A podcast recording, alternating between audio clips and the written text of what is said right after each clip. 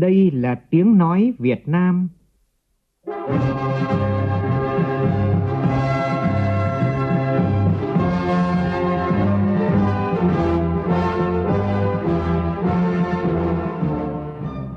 là tiếng nói Việt Nam, phát thanh từ Hà Nội, thủ đô nước Cộng hòa xã hội chủ nghĩa Việt Nam.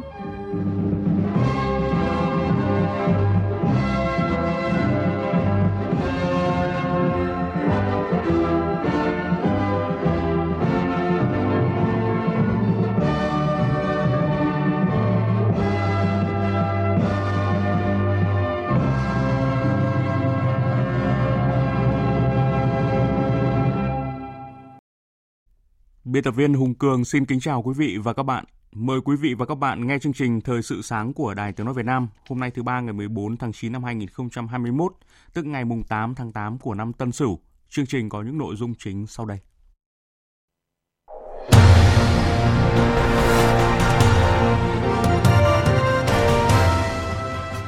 Hôm nay, Ủy ban Thường vụ Quốc hội cho ý kiến về công tác kiểm toán nhà nước Hà Nội xem xét phương án nới lỏng một số hoạt động dịch vụ sau hai mốc ngày là 15 tháng 9 và 21 tháng 9. Trong khi đó, thành phố Hồ Chí Minh sẽ kéo dài thời gian giãn cách sau ngày 15 tháng 9, đồng thời gấp rút triển khai gói hỗ trợ lần thứ ba cho người dân. Trong phần tin quốc tế, Hàn Quốc, Australia tái khẳng định cam kết về khu vực Ấn Độ Dương, Thái Bình Dương. Trong chương trình còn có bình luận nhan đề để nền kinh tế thoát đình trệ cần hành động thực chất.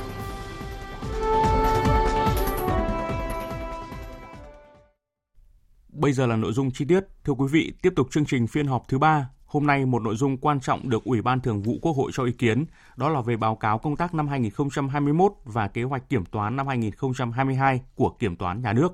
Phóng viên Lại Hoa tổng hợp thông tin. Năm 2021, đại dịch COVID-19 diễn biến phức tạp, Kiểm toán nhà nước điều chỉnh theo hướng cắt giảm thời gian và quy mô, tạo mọi điều kiện cho các cơ quan chức năng thực hiện nhiệm vụ phòng chống dịch Tổng hợp sơ bộ kết quả kiểm toán đến ngày 30 tháng 6 năm 2021, kiến nghị xử lý tài chính 23.449 tỷ đồng, trong đó tăng thu ngân sách nhà nước 6.981 tỷ đồng, giảm chi ngân sách nhà nước 7.201 tỷ đồng, qua kiểm toán cũng đã kiến nghị hủy bỏ, sửa đổi bổ sung, ban hành mới 19 văn bản pháp luật không phù hợp với quy định chung của nhà nước và thực tiễn, kịp thời khắc phục lỗ hổng về cơ chế chính sách, chuyển một vụ việc có dấu hiệu tội phạm sang cơ quan cảnh sát điều tra để xem xét xử lý theo quy định của pháp luật ngành kiểm toán hiện đang triển khai các giải pháp đảm bảo an toàn cho kiểm toán viên trong quá trình triển khai nhiệm vụ kiểm toán khi tình hình dịch COVID-19 tiếp tục diễn biến phức tạp, tiếp tục linh hoạt trong việc triển khai hoạt động kiểm toán, tạo điều kiện cho các cơ quan chức năng thực hiện nhiệm vụ phòng chống dịch, không kiểm toán đối với ngành y tế, ban chỉ huy quân sự, sở công an các tỉnh có dịch. Chiều qua, Tiểu ban An ninh Trật tự xã hội thuộc Ban chỉ đạo quốc gia phòng chống dịch COVID-19 tổ chức phiên họp thứ nhất. Đại tướng Tô Lâm, Bộ trưởng Bộ Công an, trưởng tiểu ban chủ trì phiên họp đề nghị thời gian tới tiểu ban chú trọng tham mưu với Đảng, nhà nước các biện pháp phòng chống dịch bệnh và phục hồi phát triển kinh tế xã hội, không để bị động bất ngờ trong mọi tình huống, chủ động giải quyết kịp thời nhanh gọn các vụ việc phức tạp phát sinh về an ninh trật tự liên quan đến dịch bệnh và công tác phòng chống dịch bệnh, không để kéo dài tạo phản ứng dây chuyền. Văn phòng Chính phủ vừa có thông báo số 242 truyền đạt ý kiến chỉ đạo của Phó Thủ tướng Chính phủ Vũ Đức Đam về các giải pháp công nghệ thông tin phục vụ phòng chống dịch COVID-19 trong tình hình mới. Thông báo nêu rõ, các giải pháp ứng dụng công nghệ thông tin hiện nay phục vụ phòng chống dịch vẫn chưa được kết nối liên thông, chưa tạo thuận lợi cho cả người dân và các lực lượng trực tiếp tham gia chống dịch cũng như công tác quản lý, gây không ít khó khăn lúng túng cho người dân khi phải sử dụng. Yêu cầu đặt ra là trong thời gian sớm nhất phải có một ứng dụng chính thức duy nhất thuận tiện cho người dân sử dụng, đáp ứng được yêu cầu về thông tin dữ liệu phục vụ công tác phòng chống dịch. Phó Thủ tướng giao Bộ Thông tin và Truyền thông chủ trì thống nhất với Bộ Công an, Bộ Y tế để chỉ đạo phát triển một ứng dụng chính thức của Ban chỉ đạo quốc gia phòng chống dịch COVID-19 để người dân sử dụng thuận tiện. Tại cuộc họp báo cung cấp thông tin của Ban chỉ đạo phòng chống dịch COVID-19 thành phố Hồ Chí Minh diễn ra chiều qua, Chủ tịch Ủy ban nhân dân thành phố Hồ Chí Minh Phan Văn Mãi cho biết, thành phố sẽ tiếp tục kéo dài giãn cách xã hội sau ngày 15 tháng 9, dự kiến đến hết tháng này. Thành phố cũng đang khẩn trương ra soát lập danh sách để tiếp tục triển khai gói hỗ trợ lần thứ ba cho người dân. Phản ánh của phóng viên Hà Khánh thường trú tại thành phố Hồ Chí Minh. Thành phố Hồ Chí Minh đã cấp đợt 1 với số lượng hơn 14.000 tấn gạo hỗ trợ của chính phủ cấp xuống các xã phường thị trấn cùng túi an sinh đến với bà con. Thành phố đã chi 6.500 tỷ đồng cho các gói hỗ trợ 1 và 2. Dự kiến thành phố sẽ chi 10.000 tỷ đồng cho gói hỗ trợ thứ ba trong thời gian tới.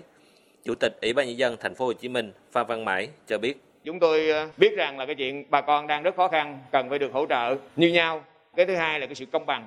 Tuy nhiên trong quá trình lập danh sách thì nó không thể nào nó đủ được. Thì chúng tôi sẽ tổng hợp những danh sách thiếu đó vào trong cái gói thứ ba này. Khoản hỗ trợ này nó cũng không có nhiều, nhưng nó cũng là cái nỗ lực của thành phố và bà con cũng chia sẻ với cái khó khăn của thành phố trong điều kiện dịch bệnh để cùng với thành phố thực hiện cái giãn cách, thực hiện các biện pháp phòng chống dịch cho nó tốt trong thời gian sắp tới. Liên quan đến công tác phòng chống dịch COVID-19, tại cuộc họp báo, ông Tăng Chí Thượng, Giám đốc Sở Y tế Thành phố Hồ Chí Minh cho biết, thí điểm cách ly điều trị F0 tại nhà và bước đầu đã đạt được những hiệu quả rất tích cực. Các F0 này được cung ứng thuốc, hỗ trợ y tế khi cần thiết. Sắp tới, Thành phố Hồ Chí Minh có chủ trương dùng thẻ xanh COVID-19 để kiểm soát các thành phần dân cư trong quá trình mở cửa, phục hồi kinh tế. Chúng ta tránh hiểu lầm có thẻ xanh rồi là không cần xét nghiệm nữa. Bởi vì chúng ta có kháng thể trong người rồi, có tiêm vaccine đủ rồi thì bảo vệ cho cá nhân chúng ta thôi. Chứ còn chúng ta vẫn có thể mang virus trong người và đã không mắc bệnh hoặc là có mắc thì mức độ nặng nó không nặng giống như người chưa tiêm nhưng mà chúng ta hoàn toàn có thể là người lây bệnh cho gia đình lây bệnh cho cộng đồng do đó thẻ xanh phải cộng với 5K chúng tôi ghi dấu cộng cộng với xét nghiệm theo đúng quy định của Bộ Y tế Tại Hà Nội, Thường trực Thành ủy Hà Nội chiều qua họp đánh giá về công tác phòng chống dịch COVID-19 trên địa bàn thành phố, tiến tới xem xét nới lỏng một số hoạt động dịch vụ. Phóng viên Nguyên Nhung thông tin. Trên cơ sở kết quả đã đạt được, Thường trực Thành ủy Hà Nội giao Ban cán sự Đảng Ủy ban nhân dân thành phố xem xét đánh giá tổng thể quyết định phương án nới lỏng một số hoạt động dịch vụ trong các khu vực trên cơ sở đảm bảo chặt chẽ phương án phòng chống dịch sau hai mốc ngày 15 tháng 9 và 21 tháng 9. Với mốc ngày 15 tháng 9, phải hoàn tất tầm soát xét nghiệm, tiêm vaccine COVID-19 mũi 1 cho toàn bộ người dân từ 18 tuổi trở lên. Thông qua đó cơ bản kiềm chế tình hình dịch bệnh, làm cơ sở để xem xét nới lỏng các biện pháp giãn cách, mở rộng các hoạt động xã hội. Hôm qua, thành phố có 37 ca dương tính với SARS-CoV-2, đến nay đã tiêm được hơn 4 triệu 800 ngàn mũi vaccine phòng chống COVID-19. Thành phố Đà Nẵng cũng đang tính đến một số biện pháp phòng chống dịch khi nới lỏng một số hoạt động từ ngày 15 tháng 9 tới. Phóng viên Thanh Hà thường trú tại miền Trung thông tin. Tại cuộc họp chiều qua, sau khi nghe ý kiến của lãnh đạo các địa phương, ông Lê Trung Trinh, Chủ tịch Ủy ban nhân dân thành phố cho biết sẽ ban hành công văn nới lỏng các hoạt động trong ngày hôm nay và bắt đầu thực hiện từ ngày 15 tháng 9. Cũng tại cuộc họp, ông Nguyễn Văn Quảng, Bí thư Thành ủy Đà Nẵng cho biết, đến ngày 15 tháng 9 là tròn một tháng thành phố thực hiện giãn cách. Đây là thời điểm thành phố có đủ cơ sở nới lỏng các hoạt động đã cấm trước đây. Tuy nhiên, quan điểm của lãnh đạo thành phố là khi mở ra hoạt động nào thì phải có biện pháp kiểm soát hoạt động đó. Về nguyên tắc thì tôi đề nghị là khi mở ra các biện pháp nào thì phải kèm theo các cái biện pháp về để kiểm soát, kiểm tra và xử lý. Nên là trong cái quy định ấy đưa ra quy định là chúng ta phải nghĩ đến các cái biện pháp để kiểm soát và chúng ta phải tăng cường cái công tác kiểm tra và xử lý vi phạm. Cái việc thứ hai rất là quan trọng, hướng dẫn thực hiện và tuyên truyền cái nội dung đấy Tối qua, ông Nguyễn Minh, Phó Chủ tịch Ủy ban Nhân dân tỉnh Bình Thuận cho biết đã rất đau xót khi xem clip quay cảnh người dân ngồi trong thùng xe đông lạnh để trốn qua chốt và đã chỉ đạo trạm cảnh sát giao thông Hàm Tân và Ủy ban Nhân dân huyện Hàm Tân trước mắt bố trí nơi ăn ở cho những người này. Ông Nguyễn Minh cho biết, việc chọn cách trốn về như vậy là sai. Tuy nhiên, những người dân này đang gặp hoạn nạn muốn về quê tránh dịch. Nếu buộc họ phải quay về nơi xuất phát, sẽ đẩy họ vào hoàn cảnh khó khăn trồng chất hơn. Vì vậy, tỉnh Bình Thuận sẽ vận động phương tiện, đề nghị các tỉnh tiếp nhận để tổ chức đưa họ về quê cách ly theo quy định. Trước đó khoảng 22 giờ ngày 12 tháng 9, lực lượng chức năng phát hiện xe tải đông lạnh có dấu hiệu bất thường nên đã yêu cầu mở thùng xe phía sau để kiểm tra phát hiện trong thùng xe có 15 người. Cả 15 người trên xe và tài xế đều xuất trình được giấy xét nghiệm COVID-19 có kết quả âm tính hiệu lực. Tài xế khai nhận chở 15 người này từ một số xe khác để đưa qua chốt kiểm soát với mức giá 700.000 đồng. Từ lời khai của tài xế Tuấn, lực lượng chức năng đã đón lõng và bắt giữ thêm một số lái xe có hoạt động đưa người trái phép qua các chốt kiểm dịch. Ông Lý Rô Tha, Phó trưởng ban tuyên giáo tỉnh ủy Sóc Trăng cho biết, mấy ngày nay trên mạng xã hội có một hội nhóm mang tên Hội đồng hương Sóc Trăng kêu gọi người dân Sóc Trăng đang bị mắc kẹt do dịch Covid-19 ở thành phố Hồ Chí Minh và các tỉnh Bình Dương, Bình Phước, Đồng Nai, Long An, Tiền Giang cùng nhau trở về quê bằng xe máy trong ngày 15 tháng 9 tới. Hội nhóm này còn phát tán những thông tin không chính xác về tình hình công tác phòng chống dịch tại Sóc Trăng. Ông Lý Rô Tha kêu gọi người dân cần cảnh giác, bình tĩnh, không nghe theo lời kêu gọi này và tuân thủ các quy định phòng chống dịch tại nơi cư trú. Tiếp theo chương trình thời sự sáng nay là một số thông tin liên quan đến lĩnh vực giáo dục. Bộ trưởng Bộ Giáo dục và Đào tạo vừa ban hành công điện về việc tổ chức dạy học ứng phó với diễn biến của dịch COVID-19. Bộ trưởng đề nghị các địa phương đang thực hiện giãn cách xã hội không tổ chức dạy học trực tiếp tại trường, triển khai tổ chức dạy học trực tuyến kết hợp dạy học trên truyền hình các nội dung lý thuyết, hướng dẫn học sinh khai thác hiệu quả sách giáo khoa để học tập. Đối với lớp 1, lớp 2, ưu tiên tổ chức dạy học trên truyền hình và không thực hiện kiểm tra đánh giá định kỳ trong khoảng thời gian này. Khi học sinh đi học trở lại, phải tổ chức ôn tập trước khi kiểm tra đánh giá định kỳ. Đối với lớp 3, lớp 12, tổ chức dạy học trực tuyến là chủ đạo, dạy học trên truyền hình là bổ trợ và ưu tiên cho các lớp cuối cấp. Đối với các địa phương cơ bản kiểm soát được dịch COVID-19, tận dụng tối đa khoảng thời gian học sinh có thể đến trường để dạy học trực tiếp, thì điều kiện thực tế có thể dạy học nhiều hơn 6 buổi một tuần. Hưởng ứng chương trình Sóng và Máy tính cho em, Tập đoàn Bưu chính Viễn thông Việt Nam VNPT cam kết hỗ trợ 37.000 máy tính bảng cho chương trình và sẽ tiếp tục đồng hành cùng ngành giáo dục để góp phần rút ngắn khoảng cách số giữa thành thị và nông thôn, vùng sâu, vùng xa, đảm bảo không để học sinh nào bị bỏ lại phía sau như mục tiêu đã đặt ra của chương trình. Tổng công ty Viễn thông Mobifone cũng cho biết kêu gọi mỗi cán bộ công nhân hỗ trợ tối thiểu một máy tính bảng để ủng hộ 4.000 máy, đảm bảo thiết bị học tập cho các em học sinh trên cả nước. Công việc ý nghĩa này dự kiến hoàn thành trong tháng 9. Thực hiện xét tuyển bằng kết quả thi tốt nghiệp trung học phổ thông, đại diện các trường đại học công cho biết tổng số nguyện vọng đăng ký tăng so với năm 2020 và dự báo điểm trúng tuyển cũng sẽ tăng. Theo Bộ Giáo dục Đào tạo, từ ngày 13 tháng 9 cho đến 15 tháng 9, Bộ sẽ hỗ trợ các trường nguyện vọng lọc ảo 6 lần. Phóng viên Minh Hường thông tin. Qua phân tích số liệu ban đầu, lượng nguyện vọng đăng ký xét tuyển và hầu hết các trường đều tăng so với năm ngoái. Ông Đỗ Ngọc Anh, Giám đốc Trung tâm Thông tin và Truyền thông, Trường Đại học Mở Hà Nội cho biết. Cái số lượng nguyện vọng và cái số lượng thí sinh đăng ký xét tuyển vào trường Đại học Mở Hà Nội tăng khoảng 8%. Cụ thể, tổng số lượng thí sinh đăng ký năm 2021 là gần 48.000 thí sinh với trên 54.000 nguyện vọng đăng ký vào nhà trường. Số lượng nguyện vọng 123 của năm 2021 là gần 19.000 nguyện vọng, tức là tăng khoảng 10% so với năm 2020. Số lượng nguyện vọng đăng ký xét tuyển tăng cao, trong khi tổng số chỉ tiêu tuyển sinh của các trường không có nhiều biến động, nên việc xét tuyển của nhiều trường dự báo sẽ thuận lợi hơn. Ông Nguyễn Tiến Dũng, trưởng phòng quản lý đào tạo trường Đại học Hà Nội cho biết. Với việc số lượng nguyện vọng đăng ký vào trường năm nay cao hơn năm ngoái và thực tế là phổ điểm của năm nay cũng cao hơn năm ngoái rất là nhiều Đặc biệt các điểm tiếng Anh ở điểm 9, 9 rưỡi và 10 có số lượng gia tăng nên chúng tôi có thể dự đoán rằng điểm chuẩn vào 25 ngành tuyển sinh của nhà trường năm nay là sẽ tăng khoảng từ 1 đến 2 điểm, thậm chí hơn tùy theo các ngành. Từ ngày 13 tháng 9 đến ngày 15 tháng 9, Bộ Giáo dục và Đào tạo sẽ hỗ trợ các trường lọc ảo 6 lần. Với bước lọc ảo này, mỗi thí sinh chỉ trúng tuyển một nguyện vọng dù các em đăng ký rất nhiều nguyện vọng xét tuyển. Khi xác định thí sinh đã trúng tuyển, hệ thống tự động sẽ không xét các nguyện vọng sau. Tiếp theo là một số tin vắn. Hiện nay Điện hạt nhân đã dừng thực hiện theo chủ trương tại nghị quyết số 31 năm 2016 của Quốc hội. Vì vậy, Ủy ban Nhân dân tỉnh Ninh Thuận vừa có văn bản gửi Thủ tướng Chính phủ kiến nghị thay thế quy mô 4.600 MW điện hạt nhân Ninh Thuận trong quy hoạch điện 7 bằng điện khí LNG cập nhật trong quy hoạch điện 8. Theo Ninh Thuận, việc thay thế phần quy mô công suất điện hạt nhân này thành công suất điện khí LNG Cà Ná là cần thiết, phù hợp với định hướng phát triển kinh tế xã hội của địa phương, đúng quy hoạch phát triển điện lực quốc gia.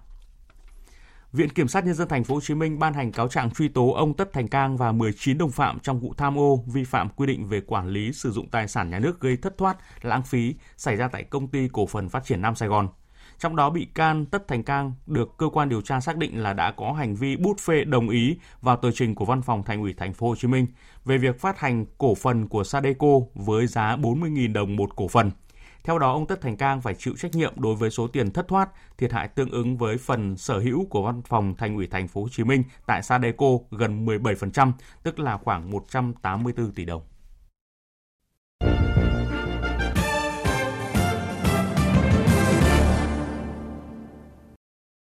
Chuyển sang phần tin quốc tế. Hôm qua, Hàn Quốc và Australia đã tổ chức cuộc đối thoại 2 cộng 2 giữa Ngoại trưởng và Bộ trưởng Quốc phòng hai nước tại thủ đô Seoul nhằm thúc đẩy quan hệ song phương, đồng thời tái khẳng định các cam kết thúc đẩy ổn định ở khu vực Ấn Độ Dương-Thái Bình Dương. Đây cũng là cuộc đối thoại 2 cộng 2 lần thứ 5 giữa hai quốc gia này. Biên tập viên Ngọc Huân tổng hợp thông tin. Tại cuộc đối thoại, các bộ trưởng hai nước tái khẳng định nỗ lực hợp tác song phương trong việc bảo tồn các giá trị chung, nhấn mạnh các cam kết thúc đẩy sự ổn định ở khu vực Ấn Độ Dương, Thái Bình Dương. Ngoại trưởng Hàn Quốc trung uy răng nhấn mạnh nhu cầu cấp bách phải nối lại đối thoại với Triều Tiên. Việc Triều Tiên nối lại các hoạt động thử nghiệm vũ khí hạt nhân và tên lửa càng nhấn mạnh tính cấp thiết của công tác đối thoại với nước này, cũng như đối thoại hoặc ngoại giao để đạt được các giải pháp cơ bản cho những vấn đề như vậy. Trong khi đó, Ngoại trưởng Australia Marisa Payne cũng nhấn mạnh tầm quan trọng của việc đối thoại với Triều Tiên. Liên quan đến việc Triều Tiên tiến hành các vụ phóng tên lửa hành trình tầm xa vào cuối tuần qua, tôi không suy đoán về những mục đích của vụ phóng tên lửa lần này, nhưng tôi xin nhắc lại quan điểm nhất quán của Australia về việc kêu gọi Triều Tiên thực hiện các cam kết một cách rõ ràng và đầy đủ tại các cuộc đàm phán với phía Hàn Quốc và Mỹ. Bà Payne cũng nhấn mạnh hòa bình và ổn định lâu dài trên bán đảo Triều Tiên sẽ chỉ đạt được thông qua các cuộc đối thoại. Bà Payne nhận định Australia và Hàn Quốc là hai quốc gia cùng chí hướng và có chung tầm nhìn về một khu vực Ấn Độ Dương-Thái Bình Dương an toàn, rộng mở, thịnh vượng dựa trên thương mại tự do và pháp quyền. Bà cũng bày tỏ phản đối các hoạt động kinh tế mang tính ép buộc làm suy yếu hệ thống thương mại dựa trên luật lệ. Hôm nay, cơ quan nhân quyền của Liên Hợp Quốc cho biết các cuộc khủng hoảng về biến đổi khí hậu, ô nhiễm và thiên tai là những mối đe dọa lớn nhất đối với quyền con người trên toàn cầu. Phát biểu tại lễ khai mạc hội nghị về nhân quyền tại Geneva, Thụy Sĩ, người đứng đầu cơ quan nhân quyền của Liên Hợp Quốc bà Michelle Bachelet cho biết. Các cuộc khủng hoảng liên quan đến vấn đề ô nhiễm, biến đổi khí hậu và đa dạng sinh học có tác động cấp số nhân đối với các mối đe dọa, đó là làm tăng nguy cơ xung đột, gây căng thẳng và bất bình đẳng về cấu trúc, đẩy con người vào những tình huống ngày càng dễ bị tổn thương. Khi những mối đe dọa này gia tăng, chúng sẽ tạo thành những thách thức lớn nhất đối với quyền con người của chúng ta. Liên Hợp Quốc cũng đã tổ chức một hội nghị viện trợ cho Afghanistan ở Geneva, Thụy Sĩ với các nước tham dự cam kết 1 tỷ đô la Mỹ ứng phó với cuộc khủng hoảng nhân đạo ở nước này. Và Ngoại trưởng Mỹ Antony Blinken ngày hôm qua đã thông báo Mỹ sẽ hỗ trợ 64 triệu đô la cho Afghanistan. Theo ông Blinken, khoản tiền này sẽ thông qua sẽ không qua Taliban mà được chuyển trực tiếp tới các tổ chức phi chính phủ và các cơ quan Liên Hợp Quốc đang hỗ trợ người dân Afghanistan. Thông tin liên quan đến dịch COVID-19, theo trang thống kê Worldometer.info, tính đến nay, thế giới ghi nhận tổng cộng hơn 225 triệu 641 nghìn ca mắc COVID-19, trong đó có hơn 4 triệu 647 nghìn ca tử vong. Tại Đông Nam Á, ngày hôm qua Lào ghi nhận 198 ca mắc mới, Campuchia ghi nhận 629 ca mắc mới, Indonesia ghi nhận thêm 2.577 ca mắc mới. Bộ Y tế UAE đã thông báo hơn 90% dân số nước này đã tiêm liều vaccine đầu tiên. Các tiểu vương quốc Ả Rập Thống Nhất là một trong những quốc gia đầu tiên trên thế giới mở cửa tiêm chủng cho trẻ em. Phóng viên Ngọc Thạch thông tin. Tổng số gần 19 triệu liều vaccine ngừa COVID-19 đã được tiêm chủng ở các tiểu vương quốc Ả Rập Thống Nhất, tương đương với hơn 90% dân số được tiêm liều vaccine đầu tiên. Hơn 73% được tiêm đủ hai liều. Chiến dịch tiêm chủng quốc gia của các tiểu vương quốc Ả Rập Thống Nhất tiếp tục cùng với việc áp dụng tất cả các biện pháp phòng ngừa và đề phòng để duy trì những thành quả đã đạt được cũng như giữ an toàn xã hội, tiến tới trở lại cuộc sống bình thường. Trước đó, công ty Sinopharm của Trung Quốc đã hợp tác với công ty công nghệ G42 của các tiểu vương quốc Ả Rập Thống Nhất để sản xuất vaccine Hayat Vac, công suất sản xuất khoảng 200 triệu liều mỗi năm. Tiếp theo chương trình là một số thông tin thể thao.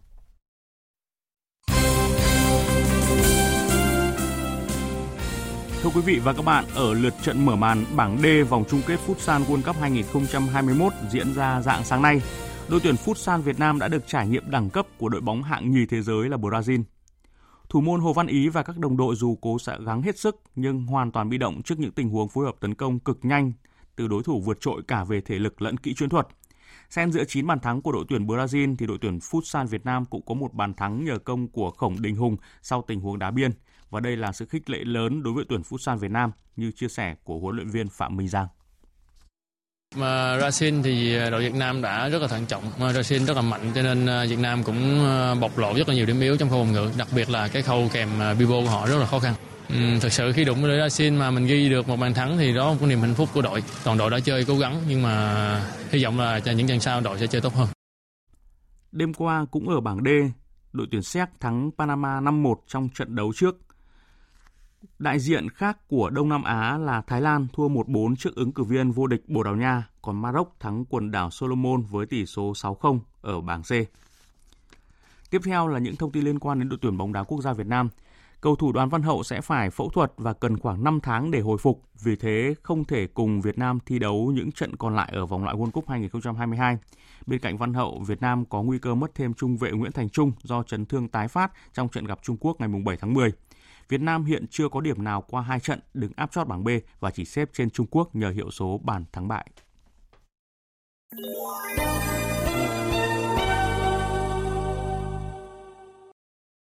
Quý vị và các bạn đang nghe chương trình Thời sự sáng của Đài Tiếng nói Việt Nam. Thưa quý vị, ngày mai 15 tháng 9 có điều gì đặc biệt? 15 tháng 9 là dấu mốc của nhiều tỉnh thành phố đang thực hiện giãn cách xã hội theo chỉ thị 16, xác định phải xong kết thúc chuỗi công việc liên quan đến phòng chống dịch để bước vào giai đoạn mới, dần mở cửa, đưa các hoạt động trở lại trạng thái bình thường mới. Đây là mong mỏi của người dân cả nước nói chung, hàng trăm nghìn doanh nhân, hàng triệu hộ kinh doanh cá thể nói riêng khi sức chống chịu đã tới ngưỡng vì dịch bệnh. Biên tập viên Ngọc Diệu có bình luận để nền kinh tế thoát đình trệ, đóng băng, cần hành động thực chất. Giãn cách phòng chống dịch kéo dài ở nhiều địa phương là giải pháp gần như là duy nhất để kiềm chế sự bùng phát mạnh của dịch bệnh. Phản ứng phụ rất nghiêm trọng của liều thuốc này là sự ngăn trở là ngừng trệ sản xuất. Sau gần 2 năm bị tác động bởi dịch, nhiều ngành nghề lĩnh vực bị ảnh hưởng nặng nề, tài chính doanh nghiệp bị bào mòn nhanh chóng. Đợt dịch thứ tư, cú đấm mạnh đã hạ gục nhiều doanh nghiệp.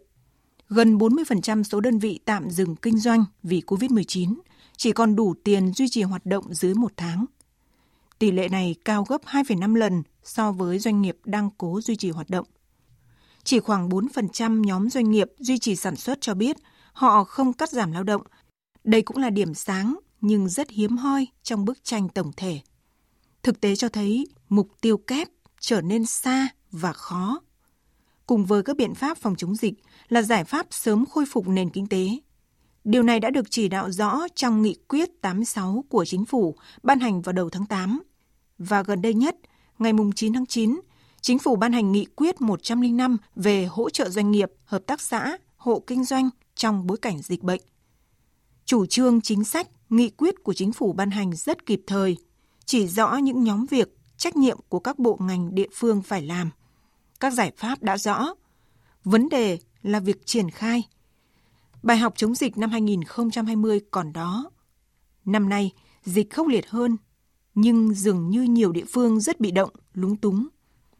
Bên cạnh thành công trong chống dịch, thì hạn chế cũng bộc lộ như cách hiểu máy móc về giãn cách xã hội đã dẫn đến tình trạng ngăn sông cấm chợ giữa các địa phương. Luồng xanh vận tải được thiết lập, nhưng để thông thuận vẫn cần những sự điều chỉnh cần thiết, cần sự thống nhất ngay từ quy định giữa các bộ ngành và địa phương. Chuyện cái giấy đi đường ở thủ đô trong gần 2 tháng giãn cách, thay đi đổi lại, đã bộc lộ sự lúng túng trong điều hành. Dịch COVID-19, tai ương chưa có tiền lệ, càng cần sự quyết tâm đồng lòng, huy động nhân, vật lực và trí tuệ của cả cộng đồng. Trong đó, tính trách nhiệm, sáng tạo và sự tận tâm của các tư lệnh ngành, lãnh đạo địa phương đóng vai trò quan trọng. Hành động thực chất, chứ không thể dừng ở hô hào, bị động, chờ chỉ thị từ Trung ương. Tính toán mở lại các hoạt động kinh tế kèm theo các điều kiện y tế để sống chung an toàn với dịch Covid, đòi hỏi các địa phương cần có những kịch bản cụ thể, khoa học. Trở lại mốc 15 tháng 9 này, với một số địa phương đang thực hiện giãn cách, có lẽ đây chỉ là dấu mốc mang tính ước lệ, tượng trưng, bởi không thể chính xác tuyệt đối về phần trăm số người được tiêm chủng xét nghiệm để chuyển màu các vùng, đủ điều kiện mở cửa. Nhưng nó cho thấy quyết tâm, thể hiện thành hành động của các địa phương trong việc quyết liệt ngăn chặn đẩy lui dịch bệnh và khôi phục trở lại các hoạt động kinh tế, sinh hoạt xã hội. Quý vị và các bạn vừa nghe bình luận nhan đề để nền kinh tế thoát đình trệ cần hành động thực chất. Dự báo thời tiết Phía Tây Bắc Bộ có mưa rào rải rác có nơi có rông. Riêng các tỉnh Lào Cai, Yên Bái, Sơn La, Hòa Bình có mưa vừa mưa to, gió nhẹ, nhiệt độ từ 23 đến 34 độ. Phía Đông Bắc Bộ có mưa rào rải rác có rông, cục bộ có mưa vừa mưa to. Riêng các tỉnh Hà Giang, Tuyên Quang, Vĩnh Phúc, Phú Thọ có mưa vừa mưa to, gió đông đến đông bắc cấp 2, cấp 3, nhiệt độ từ 24 đến 32 độ. Khu vực từ Thanh Hóa đến Thừa Thiên Huế, phía Bắc Thanh Hóa đến Quảng Bình có mưa vừa mưa to, có nơi mưa rất to và rải rác có rông. Phía Nam ngày có mưa rào rải rác có rông, cục bộ có mưa vừa mưa to, đêm có mưa rào rải rác có nơi có rông, gió đông cấp 2 cấp 3, nhiệt độ từ 24 đến 32 độ. Khu vực từ Đà Nẵng đến Bình Thuận có mưa rào và rông vài nơi, riêng phía Bắc nhiều mây, ngày có mưa rào và rông rải rác, phía Bắc gió Đông Nam, phía Nam gió Tây Nam cấp 2, cấp 3, nhiệt độ từ 24 đến 33 độ. Tây Nguyên và Nam Bộ có mưa rào và rông vài nơi, riêng chiều tối và tối có mưa rào và rông rải rác, cục bộ có mưa vừa mưa to, gió Tây Nam cấp 2, cấp 3, nhiệt độ từ 21 đến 30 độ.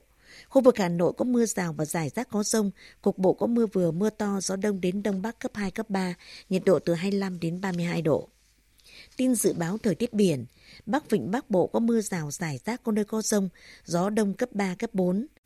Nam Vịnh Bắc Bộ có mưa rào rải rác có nơi có rông, gió đông đến đông nam cấp 4, cấp 5. Vùng biển từ Quảng Trị đến Quảng Ngãi có mưa rào và rông rải rác ở phía Bắc, gió đông nam cấp 4, cấp 5. Vùng biển từ Bình Định đến Ninh Thuận có mưa rào và rông vài nơi, gió Tây Nam đến Nam cấp 4, cấp 5. Vùng biển từ Bình Thuận đến Cà Mau có mưa rào và rông rải rác, gió Tây Nam cấp 5, ngày có lúc cấp 6, giật cấp 7, cấp 8, biển động. Vùng biển từ Cà Mau đến Kiên Giang và Vịnh Thái Lan có mưa rào và rải rác có rông, gió Tây đến Tây Nam cấp 4, cấp 5. Khu vực Bắc và giữa Biển Đông, khu vực quần đảo Hoàng Sa thuộc thành phố Đà Nẵng có mưa rào rải rác có nơi có rông, ngày gió Nam đến Đông Nam cấp 4, cấp 5, đêm gió giảm dần.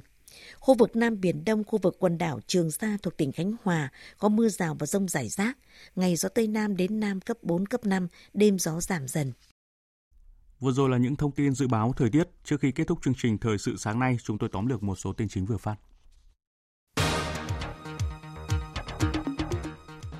Tiếp tục chương trình phiên họp thứ ba ngày hôm nay, một nội dung quan trọng được Ủy ban Thường vụ Quốc hội cho ý kiến đó là về báo cáo công tác năm 2021 và kế hoạch kiểm toán năm 2022 của Kiểm toán Nhà nước. Thường trực Thành ủy Hà Nội giao Ban cán sự Đảng, Ủy ban nhân dân thành phố xem xét đánh giá tổng thể, quyết định phương án nới lỏng một số hoạt động dịch vụ trong các khu vực trên cơ sở đảm bảo chặt chẽ phương án phòng chống dịch sau hai mốc ngày là 15 tháng 9 và 21 tháng 9. Trong khi đó, thành phố Hồ Chí Minh cho biết sẽ kéo dài thời gian giãn cách sau ngày 15 tháng 9, đồng thời thành phố cũng gấp rút triển khai gói hỗ trợ lần thứ ba cho người dân.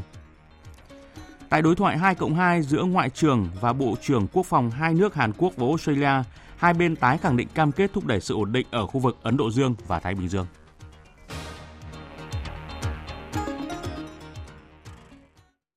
Phần tóm lược Tin chính vừa rồi đã kết thúc chương trình Thời sự sáng nay của Đài Tiếng Nói Việt Nam. Chương trình do biên tập viên Hùng Cường biên soạn và thực hiện với sự tham gia của phát thanh viên Phượng Minh, kỹ thuật viên Thu Phương, chịu trách nhiệm nội dung Nguyễn Thị Tuyết Mai.